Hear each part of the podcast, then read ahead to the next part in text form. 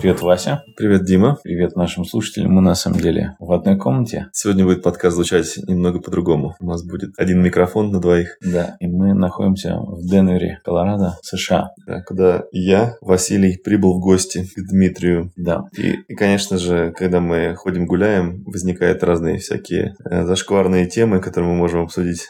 У меня вот вчера была мысль, мы в жизни намного больше говорим на темы, которые мы не затрагиваем на подкасте. И одна из вещей, которая общая для этих тем, то, что мы говорим на очень такие противоречивые, спорные или сложные моральные дилеммы, которые мы не боимся говорить в личной беседе, и да. почему-то не обсуждаем на подкасте, хотя могли бы. Да, такие темы, которые мы оба можем затрагивать, но и, и у нас не начинают там возникать какие-то там чрезмерные эмоции, чтобы мы там не могли общаться, да, да. Да, да. Я для себя, у меня нет таких тем табу. Я думаю, у большинства людей так, что ты, ну, ты можешь думать на, о чем угодно. Но у некоторых людей могут быть какие-то сложные темы, которые они стараются не думать. Я, я наоборот, может быть, иногда даже стараюсь подумать на темы, что у меня такая логика, что если я сейчас на них подумаю, когда спокойно, когда нет кризиса, угу. нет там какой-то такой сложной ситуации, когда она срочно принимает это решение, угу. лучше я об этом на эту тему подумаю заранее. Да, чтобы из абстракции это вывести. И через призму технологии надо посмотреть. Ну, э. я, я на самом деле просто взял чат GPT и спросил, какие есть э, самые такие противоречивые темы, и попросил дать списочек. Вот, и она мне дала euthanasia и ассистированное самоубийство. Эвтаназия. Эвтаназия, да. И, и как-то assisted suicide. Это в некоторых странах э, легально, да, в Голландии, по-моему. Да. Еще, да. Когда ты можешь попросить медицинские органы тебя искусственно убить. Да, но это, это, конечно, такая спорная тема. Вторая – это аборты. А, она дала. Третья – это смертная казнь генная инженерия и клонирование. Это четыре. Да. И права животных и эксперименты над животными. Ну, пять довольно-таки противоречивых э, скандальных тем. У меня, когда я вчера думал над этим, у меня Евгеника была номер один, такая тема сложная. Угу. Потому что вот в моих личных каких-то беседах часто это всплывало как самая такая противоречивая тема. Мне кажется, потому что это сразу затрагивает там нацизм, какие-то там геноциды, это ужасные эксперименты, что на самом деле, вот даже согласно тому же GPT, это не совсем Евгеника. То есть Евгеника они определяют больше как такое селекционирование при размножении. То есть это позитивный отбор. То есть предлагается выбирать лучших. Из чего выбирать? Из лучших. генов или из, из младенцев? Ну, они, не, они как бы, скажем так, сторонники Евгеники, они предлагают так. Выбирать лучших людей и способствовать, чтобы у них было больше детей. Чтобы mm-hmm. у них э, чисто, чисто на таком уровне. А то, что вот многие боятся, там вот пример. У меня с детства был Спарта, там, когда, знаешь, там младенцев больных и всяких таких скидывали со скалы скалы, из-за этого общество выродилось, потому что какие-то типы людей, которые обычно могут быть в такой уязвимой категории, которые общество может сказать, ему такие не нужны, они привносят в, в разнообразие. Угу. Это здоровый фактор да, на, здоровый. На, на, на макроуровне. Да. Ну и вообще вот в эволюции же разнообразие это один из самых очень важных факторов. Угу. И он неизбежный, он постоянно проявляется снова и снова. То есть это как бы попытка побороться с, раз, с разнообразием в какой-то степени. Это тут селекция такая. Да. Ну а с другой стороны, можно сказать, это э, вот селекционирование, то есть природа как? У тебя вот есть, грубо говоря, какое-то поколение чего-то, неважно, колосков пшеницы или детей, и они все немножечко разные. И природа, естественно, отбор говорит, ага, вот эти сильнее вышли, они лучше выжили, слабые вымерли. Это такой отбор. А мы можем сказать, давай мы сами вручную лучше создаем условия, это селекционирование. И это да. просто, просто ускоряет вот этот весь процесс. И...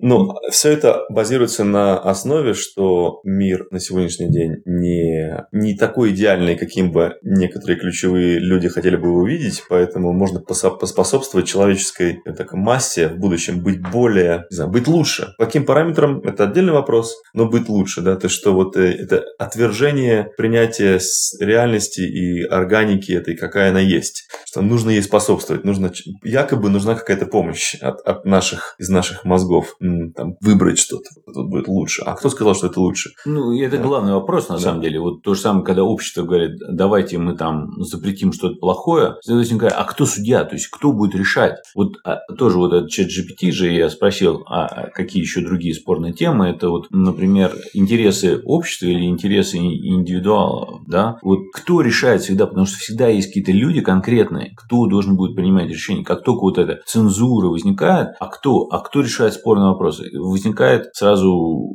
дилемма, что может быть хаос лучше, но хаос всегда как бы привносит другие, потому что вот это сразу вот это Pareto distribution, ну вот это распределение правила, да, то есть все лучше как бы это, вот. это принцип Паретто, ты имеешь в виду 80-20, да. который... Да, но он не, на самом деле, тот же Джордан Пирсон часто толкает цитату из Библии, что у слабых все отнимут, там сильным все будет дано. Как бы принцип в экономике все всегда сводится к тому, что сильный будет все лучше и лучше, он будет да. от, получать больше и больше благ, от этого у него будет еще больше сил, становится еще сильнее, от этого он будет еще больше благ получать, это сводится к тому, что выживает там самый мощный динозавр, который там может всех съесть, а потом сводится к тому, что у него просто еды нет, и все погибает.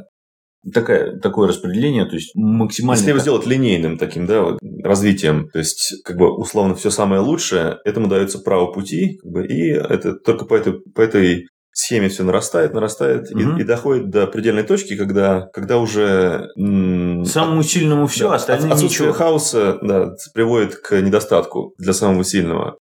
И это парадокс в том, что как раз наоборот хаос и полная свобода приводит к этому. То есть это неизбежно. А борьба с этим – это те, кто хотят, давайте сделаем, уравняем все, давайте разделим поровну. И вся современная политика, по большому счету, вот в развитых странах особенно, сводится к тому, что две партии, одни говорят, давайте вот немножечко перераспределим ресурсы, всем, всем поможем, слабым поможем, все. Угу. А другие говорят, нет, давайте достойно, вот меритократия, это да, вот по каждому по заслугам. Но вот эти каждому по заслугам, вот, ты лучше учился, там чуть-чуть больше постарался, у тебя раз больше денег, ты теперь можешь купить лучше книгу, еще умнее да. стать. И... Ну да, и ну, так, такой подход, он э, поддерживает такой принцип, что комплекс э, неполноценности должен присутствовать, пока ты не будешь чувствовать себя там полноценным на каком-то уровне определенном. Какой-то какой судья говорит, что вот это вот человек полноценный. Остальное все это, м-м, выберем детей, чтобы делали вот такие люди, которые, м- с которыми приятно иметь дело, с которыми, которые умные, которые там красивые, все такое. А остальным это, ну, типа, не дается особенно большого, э, сказать, больших возможностей, права, все вот эта меритократия, она, она, люди почему боятся, что это приведет к совсем неравенству сильному, что вот тебя уносит в прогрессивной такой шкале тебя в, в приоритет, да, mm. то есть, что не раскрываются вещи, которые, может, у кого-то они глубоко э, запрятаны, их, их, этих людей отметают как недостойных. Ну и нарушается этот э, принцип разнообразия. То есть, да. когда кто-то супер успешный, это означает разнообразия нет, а это на самом деле риск в более долгосрочном. То есть, представь, что если есть какое-то племя, вот кто-то научился лучше всего охотиться на мамонтов. Ну, раз мамонты вымерли, а надо было, оказывается, пшеницу лучше различать. А все, кто там лучше различал пшеницу, они их, ну... Да, это мне напоминает, когда в 90-е образование стало людям понятно, что там, хорошо быть адвокатом или хорошо быть юристом, в смысле этим эм, экономистом, mm-hmm. каким-то бизнесменом, да, бизнесменом, да, люди побежали в эти, учиться в эти области, перенасыщение возникло, да. А, э, вот постоянно Южная Корея приходит на, на ум мне, когда мы об этом говорим, где люди делают и пластические операции по улучшению себя, и работ, э, выучиваются только на высокооплачиваемые профессии. И получается, что все выглядят одинаково, и все высокообразованные, и некому там слесарями быть, некому строительство делать, там, и уже никто не считается особенно красивым, потому что все более-менее одинаково выглядят. Ну, еще парадокс стоит в том, что вот если взять ту же Спарту, вот у них были какие-то идеалы правильного общества, но вот дали им возможность сделать вот эту Евгенику, и все. Сейчас нам, мы смотрим на это общество, оно несколько тысяч лет назад было там. Видно, что они дикие, на самом деле, с нами, у них очень много еще неправильно. Но если бы им дали вот такую возможность, то у Евгеники есть такие минусы. Но, может быть, до какой-то степени. То есть, опять возникает вот это все в меру, правильно? Да, и это, это все живет в области теории. То есть это проекция какого-то теоретического будущего, одного из вариантов вселенных, то есть, которых мы можем жить. Потому что мы не можем на практике проверить. Это не эксперименты, которые проводятся там быстро. Да, и э... очень много перемен. Вот вообще все вот эти спорные вопросы, они сводятся часто к дилемме хорошо для индивидуала и сейчас, или хорошо для общества, или для большой группы людей, для всего человечества, для, для планеты, галактики угу. в долгосрочно, в миллионах лет. И как бы вот эти вот дилеммы, ну, опять возникает вопрос, а не родившиеся дети? Вот мы там могли, знаешь, создать новый город, там могло народиться миллион человек, они бы жили счастливо, все. Мы решили это не сделать. Мы виноваты в том, что эти тысячи человек не родились. И такой непростой вопрос. Непростой, конечно, да. Э, что, что еще дал тебе чат GPT? Что, чем еще, можно? еще ну, права родителей против прав детей. Ну, то есть, могут ли родители там,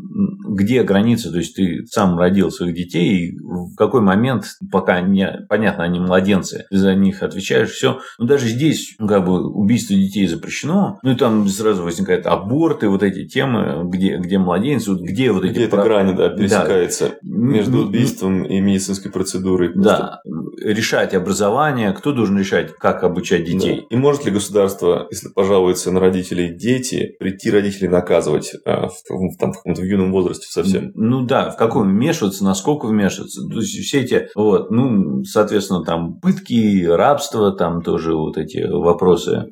Стоило ли это того? Стоило ли это? Где бы мы были, если бы этого всего не было изначально? Как бы возникает вопрос, что вроде как рабство и пытки универсально осуждены, что да, одна из фраз таких это типа цель оправдывает средства общество современное, по крайней мере, цивилизация, более-менее пришла к тому, что есть какие-то средства, которые никакая цель не может оправдать. Почему это происходит? Что может быть как-то краткосрочным и выгодно, да, даже там больше будет выгодополучателей, чем пострадавших. Но в целом, если мы как человечество скатываемся к тому, что мы начинаем там пытать даже это, в целом это вот мы уже приняли. Вот это зло, как бы в целом. Да, зло, да. Мы будем стараться избегать этого зла. И все сводится к этим главным принципам, постулатам, как бы. И вот моя мысль была о том, что если все вот эти главные принципы хорошо поняты, осмыслены, продуманы, понятны для человека, у него этих дилемм на самом деле не возникает, потому что дальше можно просто следовать принципам. То есть понять, ага, вот это, этот принцип, он главнее, чем этот. Значит, все решит. То есть у нас вот эти многие дилеммы возникают от того, что у нас не продуманы нами до конца вот эти все философские дилеммы, дилеммы и не вот эти принципы, иерархия, что важнее. Опять, вот то, что у меня был пример, самый ужасный, как у родителя, там есть а, двое детей, и там ты можешь спасти только одного, а второго, и ты должен там, глядя в глаза этому ребенку, принять это решение. Это для любого родителя это, я не знаю, душераздирающее, даже не знаю, какими словами передать, какая сложная дилемма. И, а сам ты не можешь сказать, ну, давайте я собой пожертвую, потому что если ты жертвуешь, то никто из них не выживет. Угу. То есть ты должен выжить сам и от одного из двух детей, или там двух из трех, или двух. Ну, как бы это, это очень тяжело. А людям в прошлом приходилось такие решения принимать много раз, и как бы... Да, например, печально известные примеры из блокады Ленинграда. Например, да. да. Вот. Ну, в детстве был такой вопрос э, ходовой такой, э, два, дворовые такие дилеммы. Типа, если бы тебе сказали, э, тебе отрежем там левую руку или там маме твою правую ногу, там, на... ну, а себе даже. Или себе, там, да, или кого, если тебе скажут, убьем тебя или ты твоего брата, что бы ты какой выбрал? Эти все сложные вещи, да, и часто люди сталкиваются с этим там. Ну, к счастью, в наше время нам приходится гораздо меньше с этим сталкиваться, но никогда не знаешь, что, в какой ситуации ты можешь возникнуть. Но... Ну. Может возникнуть для тебя, где нужно принять такое э, решение. Да, тут должно быть каким-то аналог... Не знаю, вот, вот эти принципы, да, это интересно иметь. Но как бы эмоции никак не, не успокоить, которые с этим будут ассоциироваться с, с, с ужасным выбором. На уровне общества сейчас дилемма идет вот индивидуализм против коллективизма. И вот нужно ли там ну, в атаку посылать людей, да, погибнет 100 человек, насколько ценны их жизни, ну, может быть, будет общий бенефит, ну, польза для вот этого общества, там, не знаю, из 100 миллионов человек или из миллиарда человек, насколько важны жизни. То есть, ну, и, и, здесь, и здесь сложно, э, потому что, ну, в нас заложено, что мы можем пойти на жертву, там, добровольно выступить, пожертвовать своей жизнью. У людей это есть. И, ну, у родителей ради детей или там у какого-то члена своего э, ну, клана ради остальных. Там... Ну, э, вот такой вопрос насчет ручного мяса. Например, если взять э, коров, которых мы едим, говядину из них делаем, а их, э, насколько я понимаю, если бы вы искусственно не разводили, их было бы гораздо меньше на земле. Да? Соответственно, люди, индустриальное фермерство и вообще фермерство ответственны за увеличение населения коров э, для потребления и для молочной продукции и прочего. Соответственно, люди, которые создали их, имеют право, по идее, приносить им страдания и их резать, и шинковать и прочее. Потому что тут такое туда оправдание этому, если бы не усилия этих людей, если бы они не тратили время, свою энергию и, там, не знаю, свою философию, не адаптировали жизни под это дело, мы бы не наслаждались этими вкусными стейками. Э, то есть, соответственно, получается, например, если искусственно увеличить количество населения людей, там, э, какое-нибудь коварное государство думает, так, нам нужно лет так 20 выполнения нашего большого плана, чтобы у нас армия была побольше. Давай мы сейчас придумаем какую-нибудь пропаганду, которая заставит людей рожать больше. Так в Японии было в свое время, когда у них было недонаселение. Ну, в да. Германии. Германии. Да, и, на самом деле, почти любая страна. Есть да. же известная фраза, что когда государство начинает агитировать людей, что рожайте больше, это означает, что у них есть планы. Да, часть этих людей посылать на бой. Да, да, да. Соответственно, это государство, оно как бы заслуженно получает свое пушечное мясо. Они как бы, они как бы с инженерингом таким занимаются, общественным. То есть это коварный такой план, да, но типа, если бы они, эти люди в высших слоях э, управленческих структур, если бы они не приложили такое усилие, то не было бы столько людей. Соответственно, никто бы и не расстроился, что не, родилось столько людей. А тут они как бы родились, но вот они придут на войну, потому что у нас так много населения, для этого у нас такая большая мощная страна, потому что мы можем армию себе позволить. Ну вот, давайте гордиться этим а скоро вот начнут просто брать, вот представь, мы можем взять клетки, ну, сейчас яйцеклетка сперматозоид, это конкретно от человека, а ты можешь взять, проще взять, предположим, кусочек генетического кода, даже не из яйцеклетки, а просто из, из кожи, и сделать коллективно, что это не один какой-то человек, вот, и создать искусственное ДНК нового типа, потенциального зародыша и вырастить его в пробирке. Угу. И выращивать этих, там, не знаю... Солдат. Ну, солдат можно выращивать там на мясо, на органы, да. понимаешь? Понимаешь, там, да, да, вот да. и вырастить своего клона на твои запасные органы, это морально или не аморально? А что если он вырастет там без головы, а только вот, такое мясо, вот там органы вырастут? Ага. Это как бы морально, ну ты сам можешь это сделать сам для себя, а, а если он с головой, а если голова там это как э, отключит ее там, как на уровне годовалого ребенка, это, ну, это, это непростые вопросы. Ты бы хотел поговорить про про правила цивилизации. Одна, одна из книг, которые я, таким, у меня есть любимая серия книг Бобби Верс, называется, Деннис Тейлор, такой э, автор. Фантастика, научная фантастика. И там вот четвертая книга называется «Небесная река», Heaven's River. И там общество совершенно другое, инопланетное общество, и туда вот э, землянин попал, и как-то прокололся, сказав, что золотое правило, ты должен поступать так с другими, как ты хотел бы, чтобы они поступали с тобой.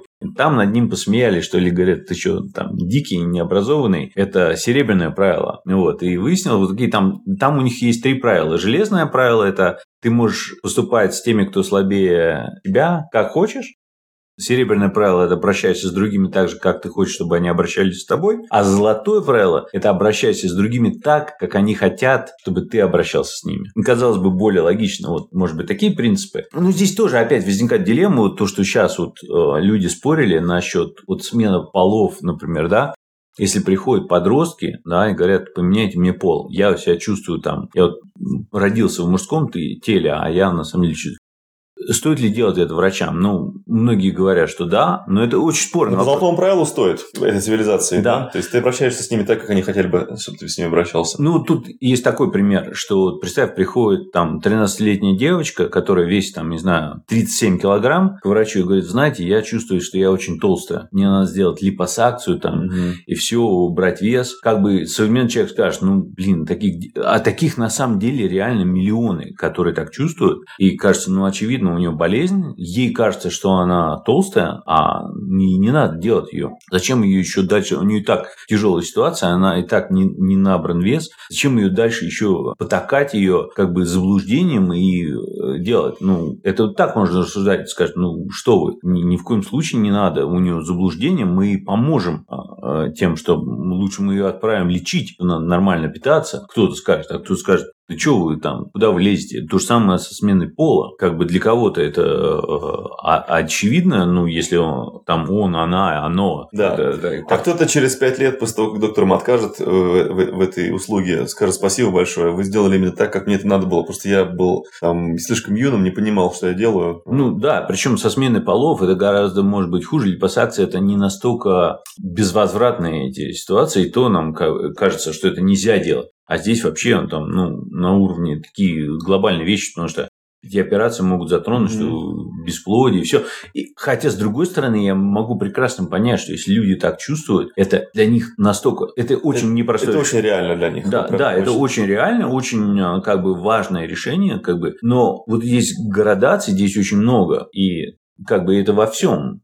Я, кстати, хотел бы посоветовать фильм «Наш отец» документальный на тему противоречивых о противоречивых темах касательных рождения детей. Там гинеколог, эм, он принимал бесплодных женщин и практически гарантировал им беременность. Вот, но что он делал на самом деле? Он просто шел в соседнюю комнату, мастурбировал и от себя пересаживал а, а не там от каких-то там студентов молодых, которых он обещал. Таким образом, он себе создал там что-то около ста э, детей, которые воспитывались в разных семьях.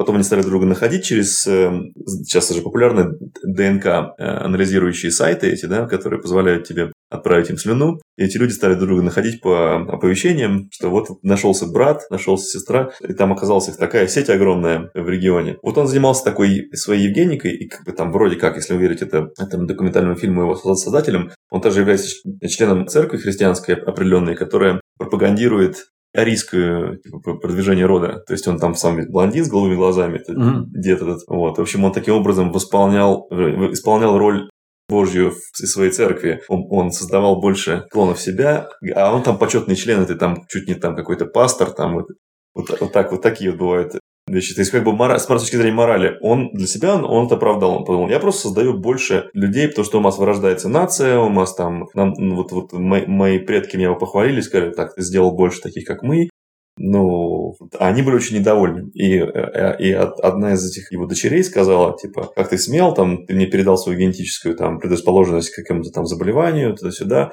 Ну, вот эти вопросы меня удивили от них, эти вот претензии к нему. То есть ты, типа, не хочешь, чтобы ты был жив или жива, и потому что ты, ты, ты не выбрал своего отца. Ну, да, да, ну, еще, кстати, вот на эту тему отсоса, большую часть человечества же была очень высокая детская смертность, и все, умирали. И если у людей были какие-то болезни, просто отсутствие современной медицины и отсутствие каких-то там средств, даже не столько медицины, просто гигиены, всего, они вычищали. И таким образом можно сказать, что человечество все время очищалось и были здоровые, сильные, угу. выживали. Потом все это улучшилось, и сейчас вот выживают. Типа, глупые могут лучше выжить. Слабые. Там, расплодиться. Да. Их даже часто Инвалиды. многие говорят, да, у них даже детей больше, потому что они там, им некогда заниматься работой, вот они плодятся. Это вот такая тема, бурное обсуждение. Угу, да. Что там бедные, глупые. Не знают о предохранении. Да, вот их, их много, а вот там типа нас хороших мало. Да. И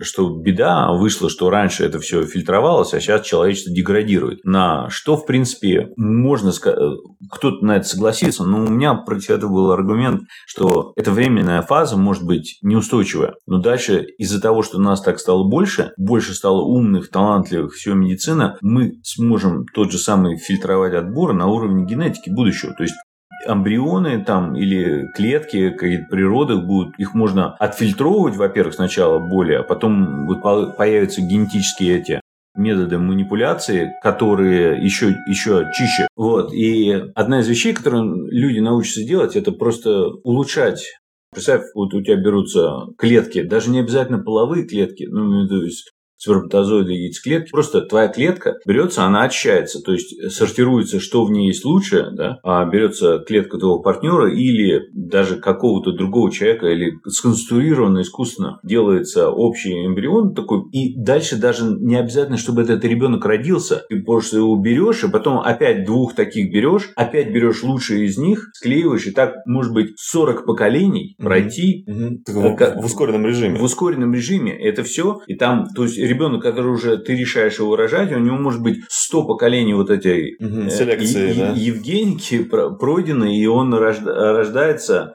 несравнимо лучше. И был фильм же Гаттека на эту тему, что когда гене- генетика там, ну, отчали, ну, стоит посмотреть. Ну, вот книга, в которой это описано, называется «Хакнем Дарвина», «Hacking Darwin», а, Джимми Митцел написал такое. Интересная книга про вот будущее, репродукцию будущего.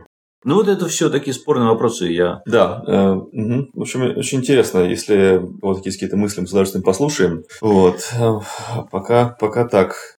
Хотели просто запечатлить э, наши мысли на эту тему, как Маль... в историческом, да, такой капсуле. Маленький срез. Маленький потому, срез. Потому что этих противоречивых тем очень много. Да. Я на них думаю, ты тоже. Мы обсуждаем, но да, мы не боимся их обсуждать, просто не всегда тему. Да, так что спасибо за прослушивание. Пишите нам в Телеграм. Да. И до следующих, до следующих выпусков. Все, пока. Пока.